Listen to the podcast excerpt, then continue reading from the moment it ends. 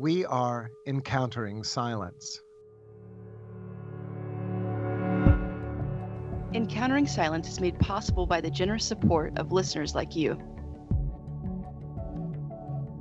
Please visit patreon.com forward slash encountering silence to learn more about how you can be part of the circle and share in our efforts to bring silence into our all too noisy world.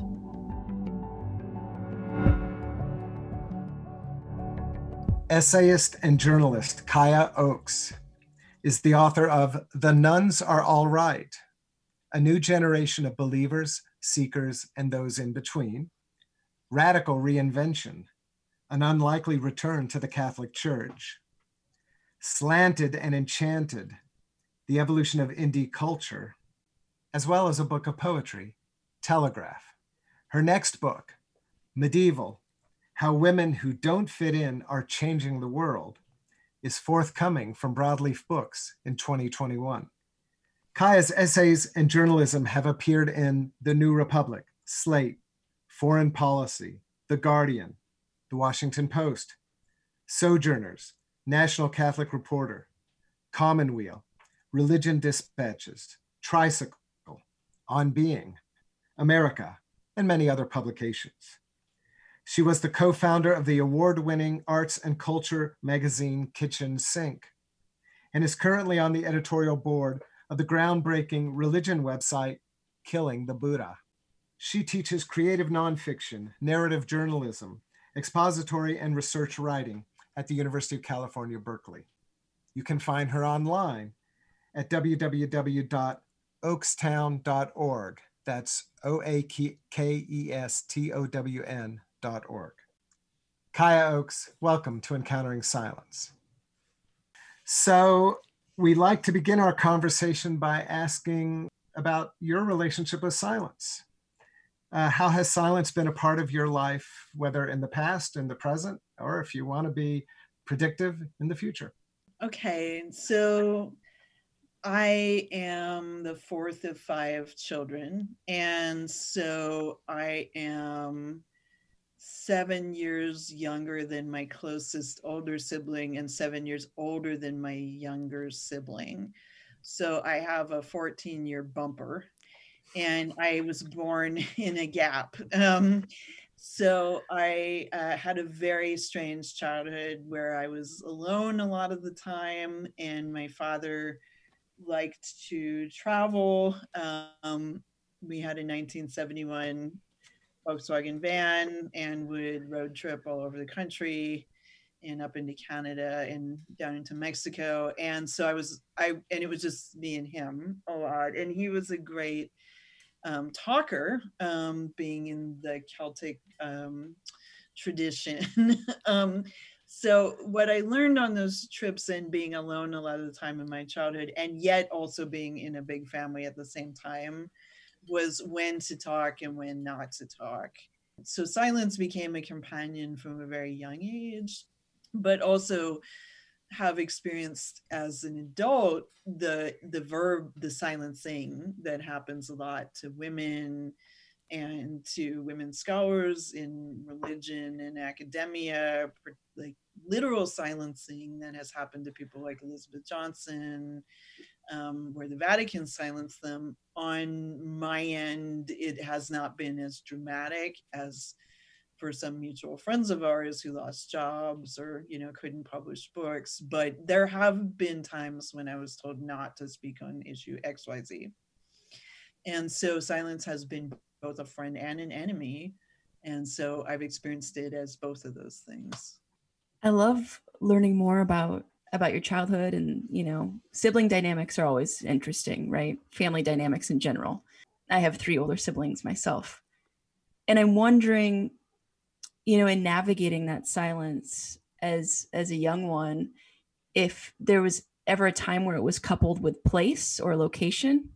Um, and if you could share maybe a story about that Sure. So I was born and raised in Northern California, where I still live, and I come from a family with a really deep uh, relationship with the natural world. And so we spent a lot of time in the redwoods and at the coast, the northern California coast um, is very important to me as a landscape, but spiritually, it's a silent place in the sense that if you've spent any time at like the Trappist monastery up in uh, far northern California with the Trappist sisters up there, that the silence is the silence of of nature rather than the silence of the indoors, for lack of a better word. And so I have a lot of memories of that, but of being a being a child and being in this particular coastal landscape and and hearing what uh, the conversations between trees that happen when it's windy. Um, the ocean coming and going, um, water in general, like whether we have a drought climate. And so, what does it sound like when the landscape is very dry and very parched? And so, those are my kind of like memories. So, they're very grounded in that particular landscape. Yeah. So, it's interesting because uh, it makes me think of kind of two things the question that Cassie just asked about place and then your question about learning how to be when to talk and when not to talk. Those it feels like to me that that those play have a place in your work as a writer. And I'm wondering if if you can think of places where that kind of shows up, if you could flesh that out a little bit. Because from knowing your writing, I, I feel like in a couple places and I really wish I tagged something here, but just responding to your your answer, I feel like I, I can almost call out places that I f- felt place spoke to you, and also learning to listen well spoke to you. And I I feel that in your writing. I, I, I get it off the page. I'm wondering if you have any response to that. Um, thanks for noticing that. Before I was a, I think I I was simultaneously becoming an essayist and a nonfiction writer while I was in grad school studying poetry. So ironically, I began graduate school as a poet and, and I have a degree in poetry, but I actually came out of it as an essayist. So I should probably get my money back, but too late for that. Um, but uh, but what you learn in in the study of poetry, and I know you all talk about poetry, and you mentioned Padraig Ó Tuama's work, which I got to meet him last summer. We were both teaching at the Glen Workshop, and he's just a real delight. Um, but I think what Padraig's work is very grounded in place as well. And maybe there's something about people who are interested in this kind of mm, space between the secular and the sacred that you're always paying attention to where you are and, and who you're with or who you're not with and poetry speaks really well to that. So I learned the craft of poetry, of the caesura, you know, the pause, of the enjambed line, of you know, alliteration and um, consonance, assonance, dissonance, all that fun stuff. And then I took that into journalism and nonfiction writing. So it was a sort of organic process. A friend of mine who's been reading the book I'm writing in progress, who's a poet herself, has, you know, often asked me, like, oh, do you think you'll go back to writing it? No, I won't, because I'm just doing it in a different disguise. Hmm. But poetry is a genre that very much appreciates the space between words. Yeah, I'm glad you said that. Okay, that makes so much more sense to me. Your background as a poet. I didn't realize you you studied to poetry and then became an essayist. Like, so that, all right, thank you. I'm not crazy. I felt like I was reading that on the page with you. So, yeah, clearly. A, there's a book of poetry that I wrote that is thankfully out of print. It's terrible, but it was the publisher that went under. But you can still find it like on Amazon, you know, for like two cents or whatever. but it's sort of like as it's like meeting yourself from 20 years 30 years ago and going, God, I was really embarrassing. so sincere, so full of feelings, and like just really gushing it all out on the page. So there's a mm. pagan writer named Isaac Bonewits. He's passed away now but he mentioned it in the revision of his first book or the, the, the second edition or whatever he mentioned you know writing a book and having it published it will follow you around like a puppy dog forever every author i know has some experience like that I, as as I mentioned to you before we started recording, I have just recently read Radical Reinvention, and I, I love the book. I love its honesty. I love its vulnerability. I love how candid you are about not wanting to be vulnerable. Uh, there's, you know, the book is just very rich on many, many levels, and and I think it's such a wonderful articulation about the tensions of being a, a, Catholic in today's world. And I think you really, you really mind that beautifully. But since this is a silence podcast, I'd like to kind of zero in on on how silence shows up in the book. And I, I just kind of want to go back to uh, just a very brief quote here when you were talking about kind of your journey back towards faith or towards faith. I'm, I'm not sure what's the best way to articulate that. And you mentioned kind of looking at other faith opportunities or traditions other than the Catholicism that was your, your faith of origin. And you write, I, I couldn't deal with the awkward silence of the Quakers. Meditation was fine, but for me, Buddhism itself lacked anything to work toward other than nothingness. And so I'm curious. Obviously, you wrote that, what, over a decade ago now.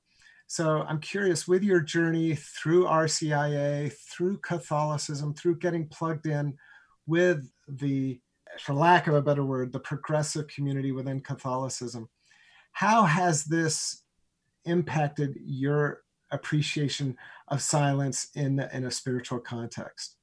So, first of all, I want to apologize to any Quakers or Buddhists. we do have them on our show. Yeah, so you know. if your audience leans heavily that way. Um, so first of all, my friend Micah and Micah Bales and his wife Faith Kelly are the co-pastors of Berkeley Friends Community, and I do go there for before the pandemic. I would sometimes go there for worship and felt very welcomed. And no, it didn't bother me. I, I grew up a lot when I wrote the book, I was 39 and I'm 49 now. So, you know, that's a big growth spurt emotionally.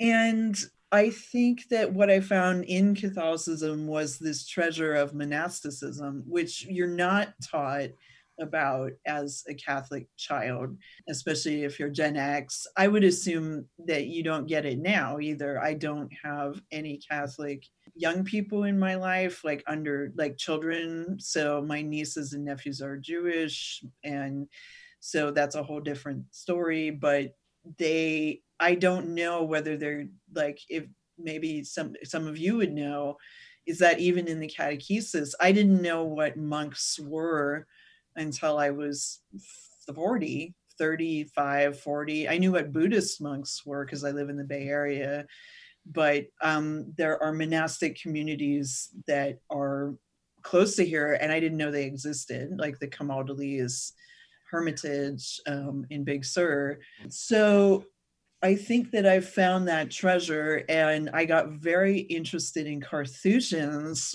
uh, because I read this book by Nancy Klein Maguire called An Infinity of Little Hours, which I read maybe 10 years ago. Is that about how old it is? And then that documentary came out, Into Great Silence.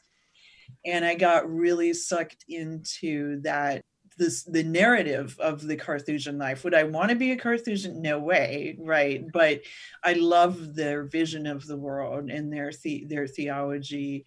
And um, I have this tattoo of this word quies, which is, um, you know, leisure that is occupied, activity that is tranquil from St. Bruno. And I got that in sort of a spate of like overly optimistic. I think I would be able to be more of a monastic in my lay monastic, but I, I I struggle with it just like everyone. But yes, the the mine of the rich mine of Catholic monastics and the, the desert ammas and abbas and all that. I didn't know any of that because I was brought up in the 70s Catholic Church, and we didn't, you don't find that stuff out until you go to college and study theology, unless you stumble into it. And I didn't study theology in college. So, yeah, it's a great treasure that the Catholic Church has successfully buried under a bushel basket and um, doesn't really ever tell people about unless you get lucky. And Kaya, you also have an essay in the book about Merton um, called What Am I Living For? Lessons from the Life and Writings of Thomas Merton. So, how did you come across Merton and, and um, how did he inspire you? It was just luck again, Cassidy. It was like I was doing Catholic Church 101 on my own, you know, in my 40s and or, or late 30s, early 40s, probably mid to late 30s. And my parents had a really good friend who grew up Catholic, and then he was um, unfortunately a victim of clergy abuse. And so he is no longer practicing, but he loves Thomas Merton. He returns to Thomas Merton as a consolation in some ways for what he went through. And he said, You should read um, Seven Storey Mountain, which is not my favorite Merton book in retrospect. You know, Merton himself was like, it's kind of like me talking about my poetry book a few minutes ago. Like, I don't know who wrote that. What does he say? The man who wrote the Seven Storey Mountain is dead, right? Yeah. So, but then he said, our, my family friend said, no, you should read Seven Storey Mountain, but what you should really read is The Sign of Jonas Hmm. because that's about what happens after you go into the monastery and when it gets hard and you struggle and that book really meant a lot to me um, so yeah so it was it was through this friend of my family that i discovered merton and um, last year got to go to the merton conference for the first time which was a real joy because everybody is really delightful and strange which makes it delightful. We like to we like to keep Merton weird. Keep Merton weird. There you go. Yeah, he, the Portland of monastics. Our conversation will continue after this brief moment of silence. Please take a break with us and be present in this short period of silence.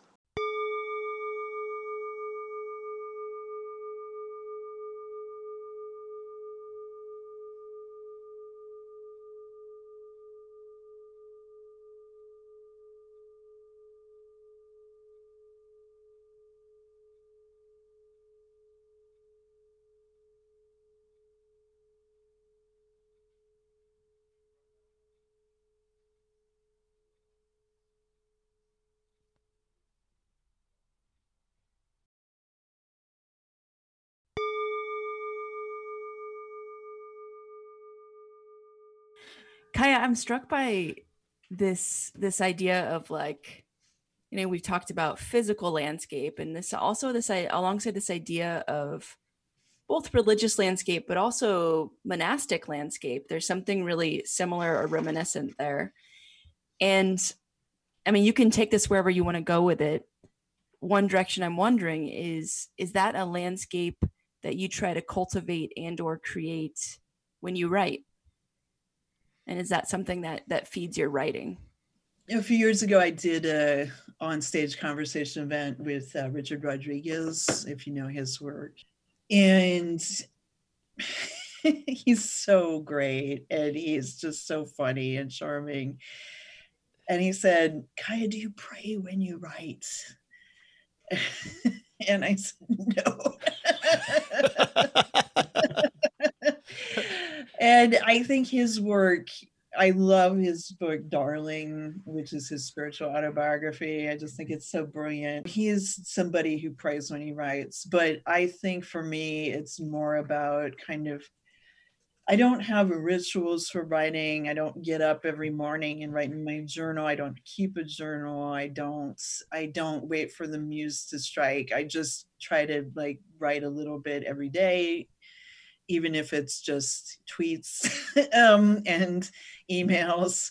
And then when I really, I, I, I think that one thing I've discovered in the last decade or so is that the authentic self, which Merton talks about a lot, that is where God finds us is that kind of is it matthew 26 like go into your room and pray in secret and like that has sort of become how i survived the trump years mm-hmm. spiritually mm-hmm was to have that verse sort of like going like they can define Christianity this way, but I'm always going to define it as a private relationship that I publicly write about sometimes. and so when i'm really groove like in my groove with writing i do i do not necessarily feel like i'm like being something's beaming down through me but that i'm in touch with that you know that that i am the great i am i was watching just thinking about gospel music at this time of year because normally there's this uh, Oakland Interfaith Gospel Choir does their big Christmas show and it's so much fun. It's a choir with 100 people of all different ethnicities, sexual identities, gender orientations, different religions, and yet they sing in these amazing harmonies. And that's one of those songs they always do. So I'm I'm missing that Christmas tradition this year. But I think that is what you're talking about, Cassidy, is like not necessarily sitting with, in prayer and writing, but being open to being in touch with something greater than our ego. Which sounds like prayer to me. Yeah, right. But maybe it's a broader way of thinking about prayer. It's funny. Um, I'm I'm thinking of your comment Kaya, that you that you said, "Oh, I was young when I said this," and you know, no offense to all you Quakers and Buddhists out there, uh, but it's it's funny because what I hear now is you unpacking what Merton and the monastics and uh, other this deeper tradition, this deeper theology, than more than just rules, more than just dogma. That there's this other space, this other moment that's deeper than ego, uh, deeper than we can define. And so I'm wondering, I know that your most recent book is about uh, women who are changing in the world. And I know that you also, we've had some conversation in the past about Julian of Norwich. Um, um it seems like like women monast- um, monastics and mystics, anchorites, others have talked about this space that you're talking about right now, this space that's bigger than ego, bigger than how we are defined by culture and society. And I'm curious as to uh, is that place now make more sense of maybe some of the Quaker silence and Buddhist silence, maybe for you? Yeah, I think Julian wasn't the companion I expected to meet in this part of my life, but you know, I did. So I was asked to write the introduction to a new volume, uh, just, you know, a reprint of her revelations a couple years ago i had written this essay for on being on medieval mystics and women and like different life eras and based on which went viral in which you don't get to do when you write about religion so I, I remember when it did i read that article when it was going everywhere yeah yeah, it was super fun. And then, of course, on being decided to start stop publishing essays right after that. So, um, but what I discovered was, and Christiana Peterson, who was one of my students at the Glen Workshop, who's a wonderful writer, is a Mennonite and has a book on meeting mystics. And she talks about that idea too, is like that that kind of like treasure that you don't discover. Because again, I think as Catholics, like we we have this really rich liturgical tradition. We have a really rich intellectual tradition and artistic tradition, but we're really embarrassed and kind of cringe to talk about prayer and spirituality. It's very strange. It's like this kind of place that we don't like to go. And the fact that Julian is a saint in the Anglican tradition and not in the Catholic one is very revealing about right. her place as a kind of unexpected, defiant woman in the sense that choosing it's not just choosing silence but choosing solitude um, which the mystics do and solitary and they become solitaries Fenton Johnson has a wonderful essay in Harper's a few years ago about this that I found very inspirational about the difference between being a solitary and you can be a solitary and be married and live in community, but you prefer finding God in in solitude. And Julian tried to do that, but people kept coming to the window because she had so much to offer. And I think that's what we're doing hundreds of years later. We're still kind of like peeking in her window and getting advice from her. Um, but she became a companion for this part of my life because I was asked to write about her in the process of learning more about her and reading her more in depth. I started to just kind of get to know that mystical spirituality a lot better. Um, and again, like this great treasure of Catholicism that we don't talk about, you know, how many times, if you're Catholic, have you heard a sermon about Hildegard, St. John of the Cross, Julian, you know, zero, right? So, like, in most cases, and even contemporary mystics, like, don't get so it's it's weird i don't know why we have this embarrassment about talking about prayer in the catholic church that i find very strange would you say that it's it's these kinds of these saints that you're talking about saint john on the cross and julian and and whatnot and kind of this continual uncovering um, that you seem to be doing within the catholic church would you say that's one of the things that that keeps it alive for you and keeps it alive in your life? Yes absolutely. And i think again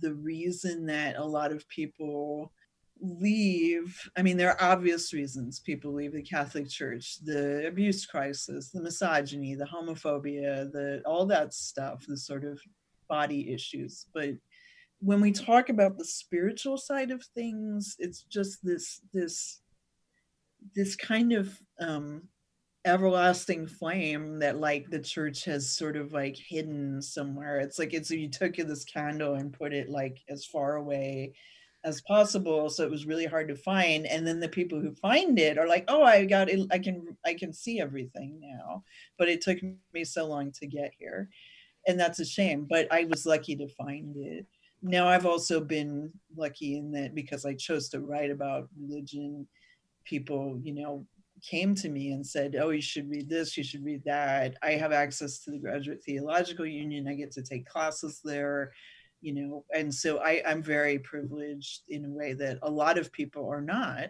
that they don't have people kind of walking them through this and pointing stuff out to them. So I try to pass that along as best as I can. There's a lot of weirdness to the saints that's really appealing and attractive and I use the word weird in a positive way that that's just really a, a lot enlivening and can really wake up um, a lot of the goodness in the Catholic Church that again this weirdness is just frequently covered up over and over again. Yes, because it's it's frightening in the way that someone like Julian is frightening because she's chosen this path that's you know so difficult for us to understand and recognize and yet you know, what do we commodify? How many apps do I have on my phone that are for meditation? And how many retreats do people go on where they pay to stay in a cell? and like, I mean, maybe they get a massage at the end of the day, which she definitely did not. But um, but that it's kind of like we're being marked what she sought out through her methodology, which is what was available to her and women and other people at the time of being sealed in and choosing the choosing the anchor hold, choosing that kind of radical solitude is something today that people will pay to get you know? And like especially in the pandemic how many of your friends have said like i cannot get a minute alone or i've not seen anybody in eight months. It's sort of like we're either or but there, nobody is in between. And so the spiritual crisis of the moment is really how do you handle that which is a whole different subject but i agree we need the wild weird stories of saints and holy people and like you know jesus was a freak like he was so strange and i think we don't talk about that again like in a way that people would recognize us like this is a really eccentric message that he's sending us? And can we sit with that and say, this is strange and different and countercultural? Um, and uh, yeah, so I'm sort of going on a tangent there, Cassie, but like, you, I think you get the point. I love that. I love that.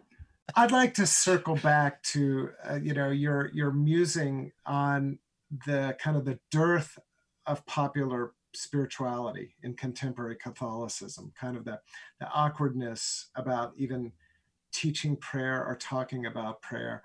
Uh, I, I, wrote about this on my blog a while back that the catechism, only about 10% of the catechism is devoted to prayer, whereas like 40% is devoted to morality, quote unquote. And so I'm curious, just, you know, uh, thinking of Karl Rahner and his famous soundbite, you know, the Christian of the future will be a mystic or will not exist. And I think we're already seeing the not exist part, you know, the way especially younger people are just saying no to the institution. No, thank you.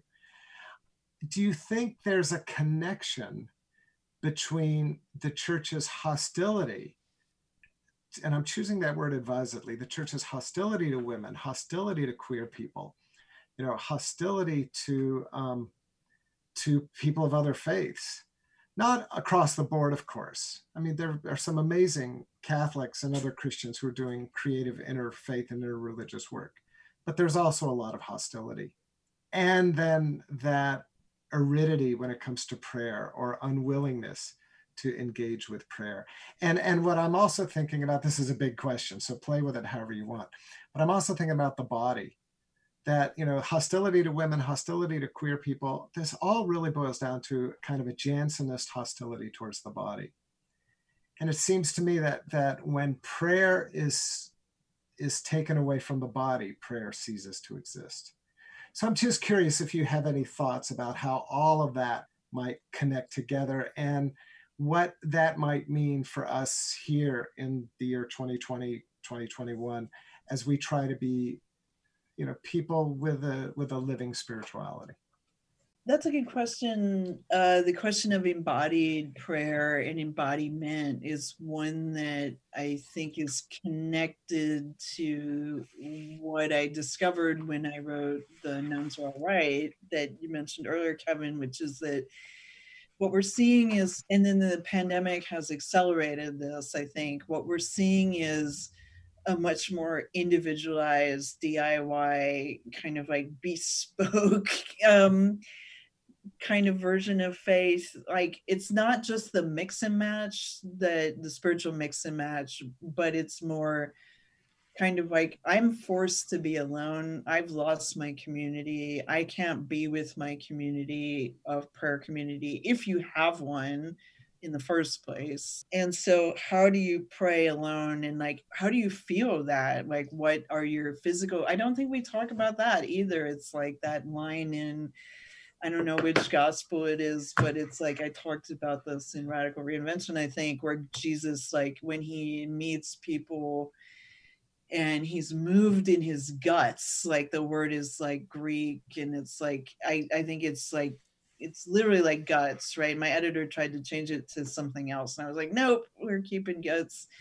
And like that moment and i had a friend who was a former carmelite and she would talk about being at mm, in church and, and being pierced by the word and like feeling that sensation when like something in the reading like pierces your heart and like physically you feel like that and so much of meditation i think people overcomplicate it because they focus so much on like i'm not allowed to itch it's bad to move um, if i don't sit absolutely still i'm not actually meditating i can't do it on the train while i'm commuting i have to have my special meditation space with my cushion that costs fifty dollars. like you know, has to be made with a specific kind of grain. Like that's we've we've over compartmentalized. So like it's good to compartmentalize in the sense that religion should be about you finding the best path to getting in touch with this stuff. But there's there's not a one size fits all formula, which is where the Catholic Church fails a lot as you're talking about, in terms of its focus on too much on the body, like to the degree that it becomes an obsessive, like uh, puritanical kind of like censorship of the self. Like the, the body and the soul have to be separate in some ways. Um, to if you want to be a good quote unquote Catholic. But I think that the other traditions, the kind of wilder, older traditions that got sucked up into, I was looking at you know i was i always hear on social media like we need to go back to the early church like and and you go to ireland or england and what do you see on early churches is you know sheela na gigs like this picture of a woman who's like holding her vulva open because she's giving birth. Like it's really physical right? And then and just that kind of imagery was erased and but it's still there somewhere like deep down right? Um like hopkins says there lives the dearest freshness deep down things. Like so i think that that we need to bring the body and the soul back together. And the protestant denominations in america at least are doing a better job of that but they're losing membership too right? And that's primarily because younger people just feel like they're not being met as individuals. And so it's a struggle. It's a real struggle. And I think we're going to come out of the pandemic both more individualistic and more community minded. And it's going to be, people are going to be so lost. Like, do I want to go back to church? And if I do, am I going to be able to find one? You know, it's going to be complicated. This is the end of the first part of a two part interview. The conclusion to this interview will be released in our next episode.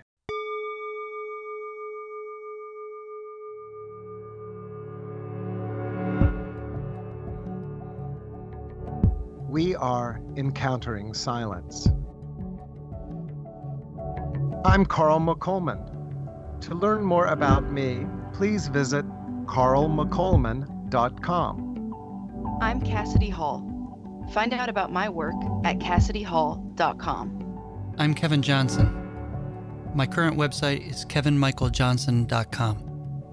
Please visit the podcast's website at encounteringsilence.com where you can learn more about each of our episodes and find links to purchase books and other resources we discuss on the podcast. When you make a purchase through a link we provide, the podcast receives a small affiliate commission from Amazon.com. Thank you for doing so. Please also visit patreon.com forward slash encountering silence to learn more about how you can be part of our circle of supporters and share in our efforts to bring meaningful conversations about silence to our all too noisy world. Thank you.